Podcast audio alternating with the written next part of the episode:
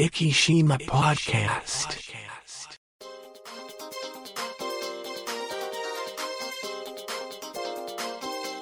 この番組は、イキのちょっとしたニュースを Facebook 上でお伝えしております。イキ島 Facebook ページの管理集団、IKIs11 が制作、配信し、イキの最新ニュースやゲストトークをお伝えいたします。始まりました「生島ポッドキャスト」第506話ということで、はいはい。MC の石本です。そしてうん。もう一方この方です、うん、福岡大学惜しかったね。そうですね。もうこれ、あの今日あのこの後トークテーマ「スポーツの秋」ということであの、はいはい。その話題も取り上げようと思うんですけども、うん。あの壱岐出身の末永さんですね。ねもうここちゃんがねちょっと頑張ってましたね。はいもう手に汗握るというところでちょっと後で。たっぷり話をしようかなと思うんですけど、はいまあ、うん。あのこのしまああのー今週今週といえばあのハロウィンですね、うんもううんうん10月31日いつの間にか日本でもハロウィンがだいぶ、まあ、本当。本来の形のハロウィンでは、あの西洋の方からしたら全然違うんでしょうけど。はいはい。ですね。いや韓国でねなんかいろんなそうそうですね。事故も起こりましたしね。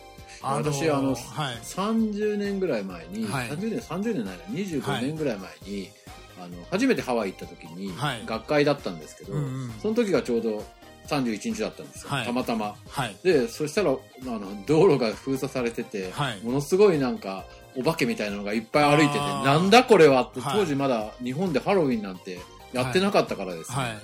あこういうのがあるんだってはいはい初めて知ったのを今でも覚えてます、あれ実際なんかですねあのよくお菓子くれないといたずらするぞってあるじゃないトリッですか。クアントリーはい。ト、で、はい。それであの本当にいたずらなんかするのかなと思ったら、はい。結構あの地域によってはなかなかのいたずらであのお菓子くれなかったらあのドアにあのペンキであの 落書きしていったりとかですね。なんかあのそ結構そ結構マジなやつや。会議でいたずらをする地区とかもあったりするなんてあ話をそうなんだ。聞いたことありますけど。結構マジっすねそれはね、はいただ無理やりそれは脅迫なんじゃないかそうそう。もうそうですね。あの一歩間違えばいい。恐喝罪みたいな。ただちょっとあの福山先生も先ほどおっしゃった通りちょっとはいはいイテウォンのあれはですね。ねえすごいっすね最初ねあのー朝ニュースをパッと見たときにあのー156人が死傷だと思ったんですよね。はいはいはいでまあ一人二人亡くなられて結構怪我された人もいたのかなと思ったら、うん150何人が死亡っていうのをちょっとね数を見た時にもう本当血の気が引いたというかですね。本当本当、はいもうあれはなんかもう逃げようもなくてどうしようもない状そうですね。もう況ですもんね。だからあのそのまあ警備の話とかも言ったりしますけどやっぱりあの誰か主催者がいるわけでもなく人がどあの集まってきてってなった時にどういうふうにまあ日本ではよくあの DJ ポリスとかですねあの渋谷でうんうんうん。話題になったりとかしましたけど、うん。渋谷のハロウィンもねなんかはい。いろいろ揉めてましたけどね、そうですね。ね。久々に大い。騒ぎしてましたけど、そうですね。やっぱりいろいろあの久々っていうところにあのコロナ禍のその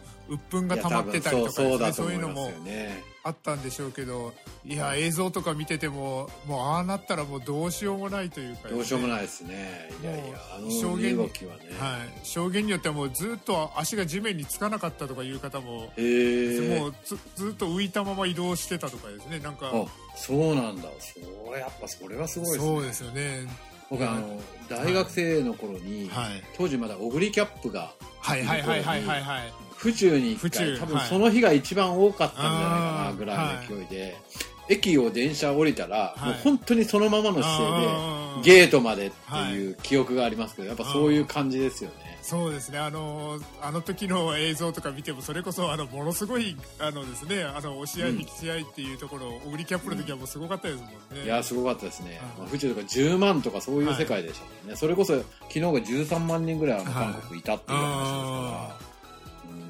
から、うん、なかなかね人が集まるってやっぱ怖いですよね。だからああいう時にせめてその動線があの一定方向にとかですね。ね。あれあればいいですけどね、はい。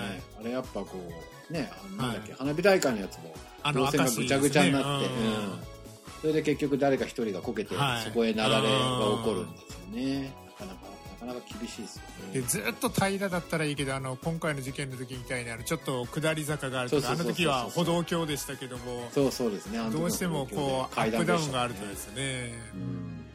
ということでちょっとあの今後ああいう人が集まるっていうところでどうしていくかっていうのがそのまた新たな課題になってくるかなとなってくるでねしょうね。はいまあね。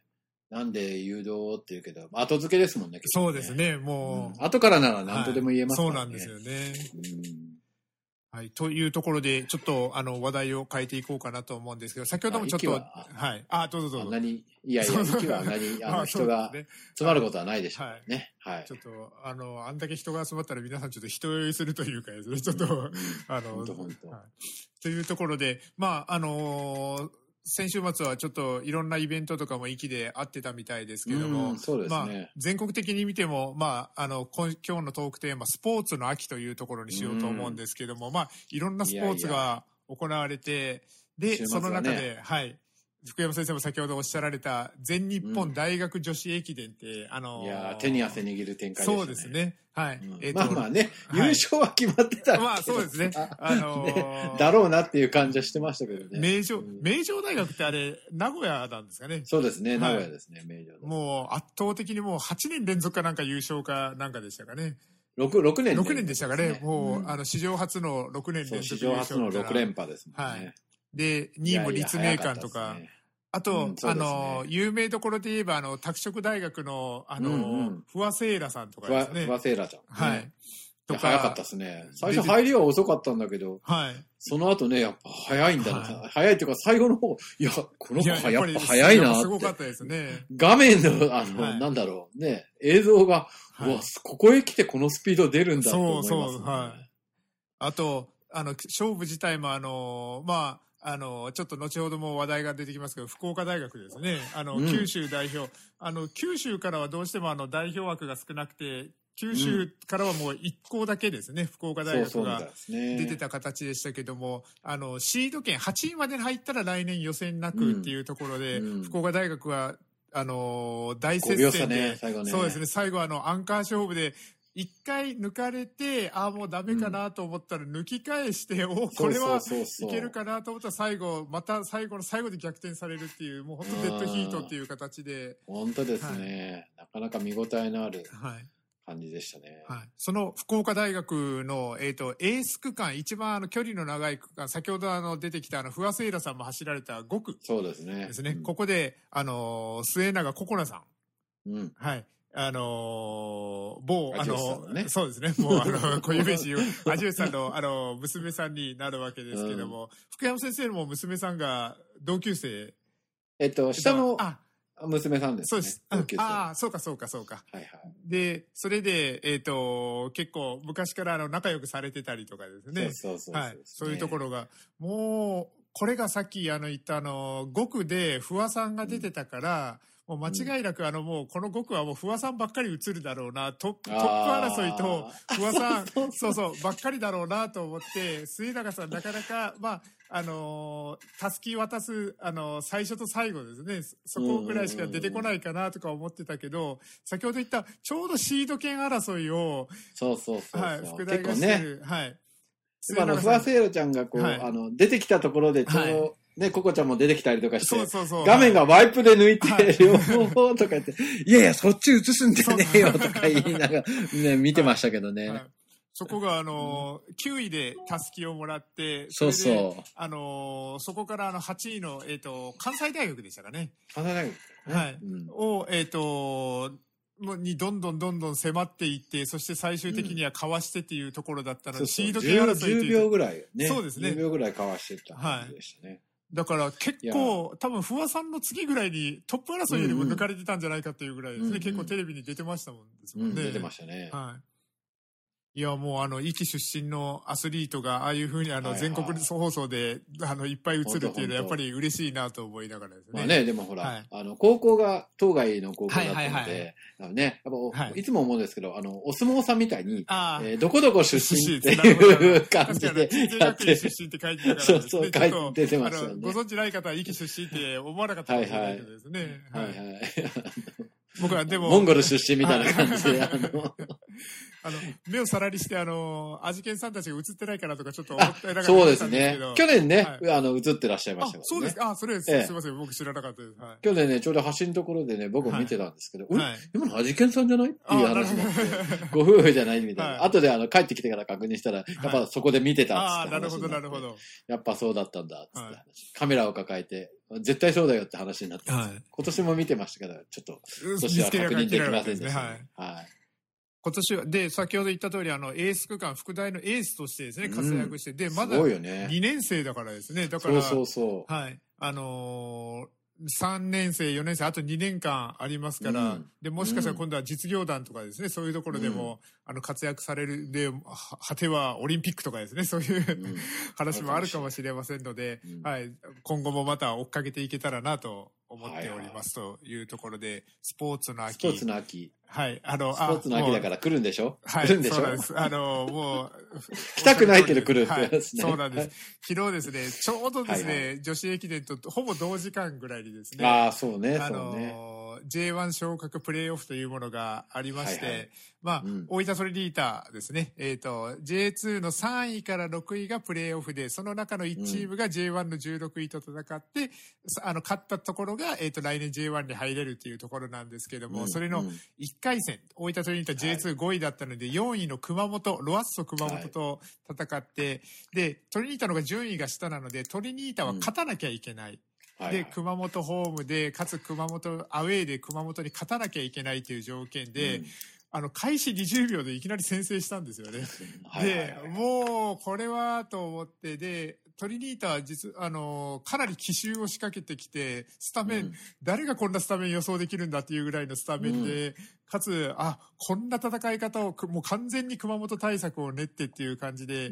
奇襲を仕掛けてそれがいきなり20秒で功を奏して先制したっていうところだったんですけど、うん。残念ながらだんだんやっぱり熊本のペースにあの熊本が慣れてきてですね奇襲に。それで握られてきてちょっとなかなかあの前半ちょっとチャンスはあったんですけどもそこも決めきれず、後半になると徐々に徐々に熊本ペースになりというところで最後、えー、と後半35分ぐらいまでトリニータがあの1点リードであの逃げてたんですけども、うん。追いつかれ追いつかれたらトリニータの場合も勝ち越さなきゃいけないので前がかりになったところをもう1点追加されて最後うん。なんとかあのもうパワープレーであの1点返して同点にはなったんですけども残念ながらというところで、はい。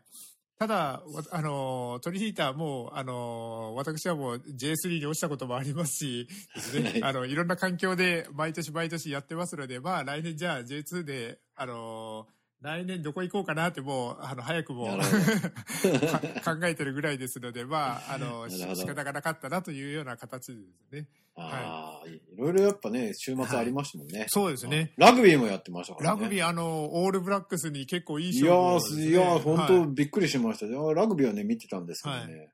あのー、6万何千人って、今、そうです過去最高かなんか入ってましたよね。最高って言ってましたね。あの、ねあの、ダダ漏れさんも足を踏み入れたという新国はいはい 競技場にや。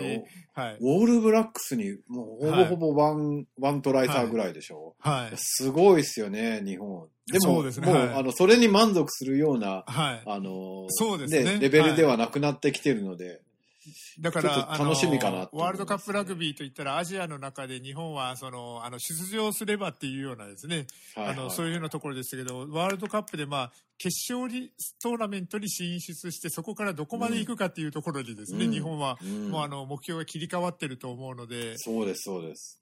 いやー、オールブラックスもびっくりしてると思います。うんラグビーもワールドカップは4年に一度ですかね。そうですね。となると、次フランスですね2023年、来年ですかね、そしたら。そうあ来年かな？えっと、確かに。2000えっと、オリ本来2020年オリンピックのその前の年がラグビーでしたもんね。そうそうそうだから2019年だったから、多分23年じゃないかなと、4年に一度なら。そして、ワールドカップといったらですね、スポーツの秋というか、もう冬に差し掛かってきますけども、11月ですね、うんえっと、そうですね。そうだよね。16からだったかな、えっ、と、はいはい10あ、違います。ね、もう1 11ヶ月の月切ってますもんね。21日ですね、から、あのーサッカーワールドカップなんですけども、この配信えっ、と、ポッドキャストが配信されたこと、頃はまだ、えっ、と、FM で流れる頃はもう決まってると思うんですけども、はいはいえっ、と、11月1日14時から、えっ、と、サッカー日本代表の、えっ、と、ワールドカップ代表のメンバー発表が、うん。はい、行われるということで、えっ、と、今回は、えっ、と、例年23人なんですけども、あの、コロナ禍でいろいろありまして、今回はあの、26人が選ばれるというところで、はい。まあ、なかなか、あの、サプライズっていうのはちょっとなさそうだなっていうような見解なんですけども、ちょっとどんなメンバーが出てくるのかなっていうのはすごく、うんはい、気になるところでして、そうですね。はい。本当スポーツだらけですね。そうですね。あの、日本シリーズとか、まあ、日本シリーズ、はいはい。ちょっと僕も、はい。あの、なかなかあんまりちょっあと見てはないんですけど、そうそうはいそうそう、そうなん。今回はオリックス、勝ちましたね、ぐはいらいで勢いでしかないけどね。今回はなんかあの、いろんなテレビ番組が延長してなんか大変だったとかですね。なんか、ああ、なんか、なんかドラマがなんとかっつって、はいくくなんかが来てるそう、すごいなん話か、あの、ちょっとごめんなさい、タイトル忘れましたけど、人気のドラマがですね、今、ね、みあって。それ、それにちょうどぶち当たったみたいで、なんか、うんすごくあの、クレームが来たとか、そんな話もありましたね。時代だな。はい、そうそうですね。あと、スポーツの秋と言ったら、あのーこの前もちょっとお会いしましたけど、福山先生まだまだ続かれてますね。ああ、はいウォーキング。あのーあこの前、スージーさんにちょっと久しぶりにお会いして、あの、はい福山先生に久しぶりに会ったらお、お休みになられてたって、あの、福さんがびっくりしてそうそうなんですよ、はい僕も久しぶりに船でばったり会ったんですけど、はいはいはい話してて。はい。いやいや、うんでもね、あの、はい多分一人だったら歩けてないと思。はいそうですねはいうちは、あの、はい。あの、妻が頑張ってるんで、はいそれについて、はい。私ちょっとあの、雨とか降ると、こう、休もうかなと思うんですけど、えー行くよっていう、はいそうはいはいですよね。。あの、これぐらいだったらぐらい。いの。はいそうそうそう。どうしてもあの、これからのシーズンがですね、ちょっとだんだん、うんあの、辛く辛くなるかからね。はい、そうなんですあるんですけども。だ皆さん、あの、一人で歩いてる方、あの誰かお友達とかですね、はいそうですね家族とか見つけて歩くと、はいなかなか続くんじゃないかと思います。ねあとですね、ちょっとあの、ちょっとこの話の、あの、収録の前に福山先生と話したんですけど、ちょっと私、あの、先週末、あの、後編をですね、ちょっはいはいとさせていただいて、あの、まあ、うん。この前から言ってる通り、あの、ちょっと病気を患いながら、あの、予防についてっていうですね、あの、うん僕が言ったら今、あの、説得力がすごくあるっていう、ああの、講演内容だったんですけど、その中でちょっとはいはい話をさせていただいたのが、ウォーキング障害っていう話をうんちょっとさせていただいて、まあはいはい。あの、健康の、先ほどのスポーツ、健康づくりといったら、あの、やっぱりウォーキングっていうのがパッと浮かぶ中で、はいはいはい。ウォーキングを、じゃあすれば、あの、必ず健康になれるかって言ったら、やっぱり、あの、話を聞くと、ウォーキング、歩け歩け、ひ膝が痛いけど頑張りよるんよねとかですね。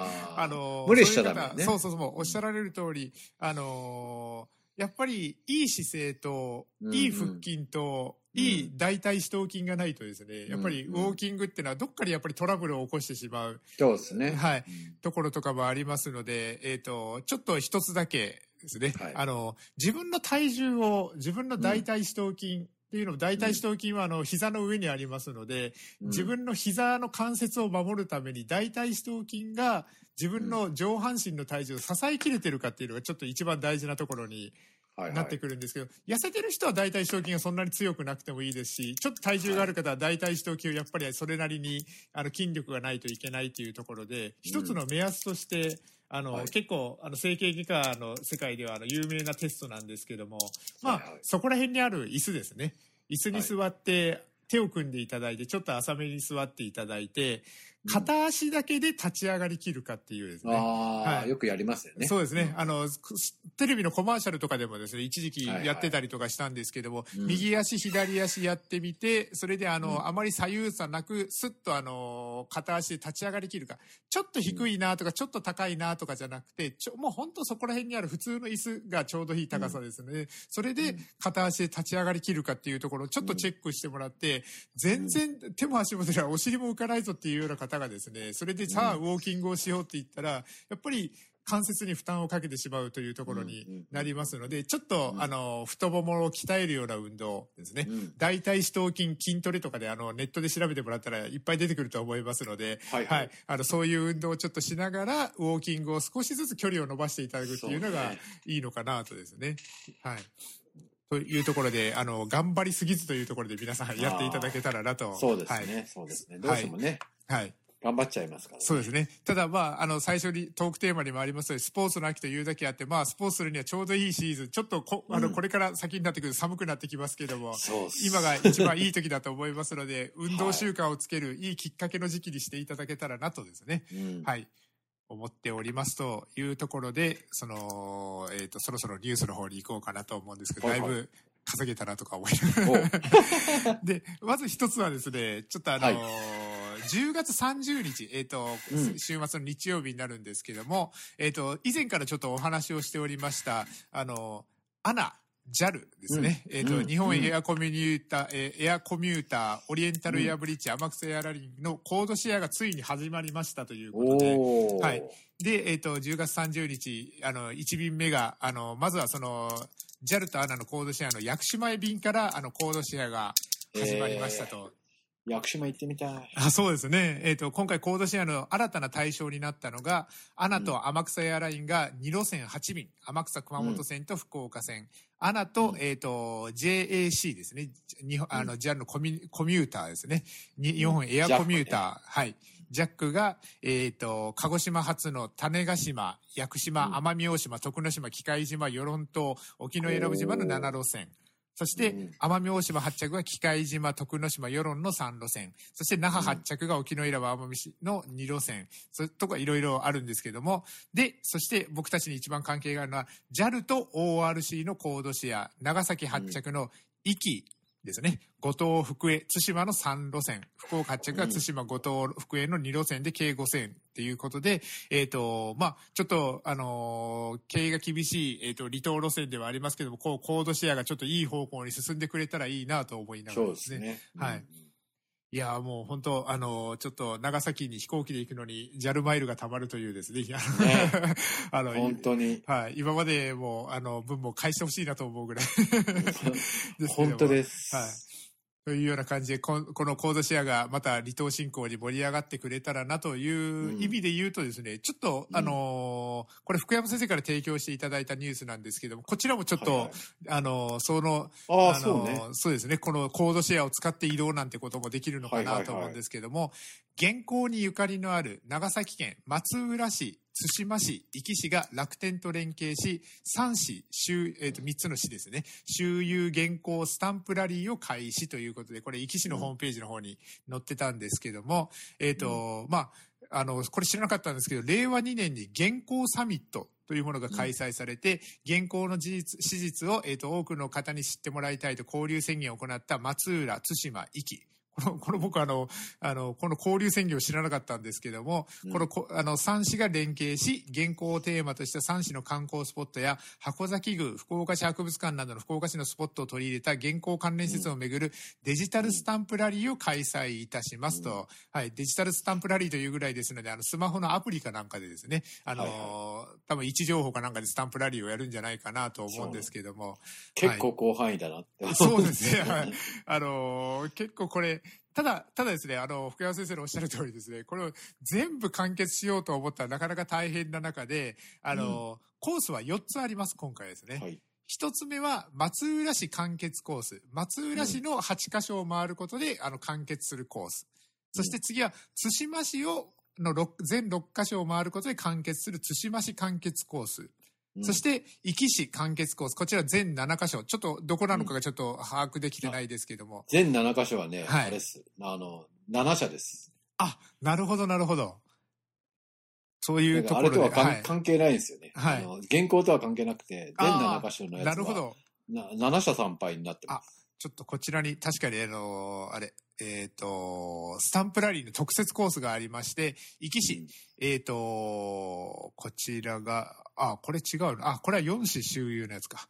えっ、と、壱岐市、あ、壱岐完結コースありました。本当ですね、しっちゃ参りの、えっ、と、住吉神社、本宮八幡神社、正母宮、箱崎八幡神社、国方主神社、えっ、と、ごめんなさい、僕いつもこれ読めないですけど、あの、興奮の興って書いて、こ高神社じゃなくて何高神社。高神社でいいんですよね。うん高神社、そして白沙八幡神社ということで、こちらの、えっ、と、7箇所を巡っていただくということになります。はいただですね、えっ、と、先ほど言いました通り、あの、この完結コースだけではなくて、えっ、と、この福岡、松浦、壱岐、対馬のですね、えっ、と、12箇所を巡るスタンプラリーというのもありまして、これは、えっ、と、壱岐が、えっ、と、ちょっと変わってまして、馬場崎元軍上陸地、馬場崎の元軍上陸、こんな、なんかあるんですかね？なんか石碑かなんかですね。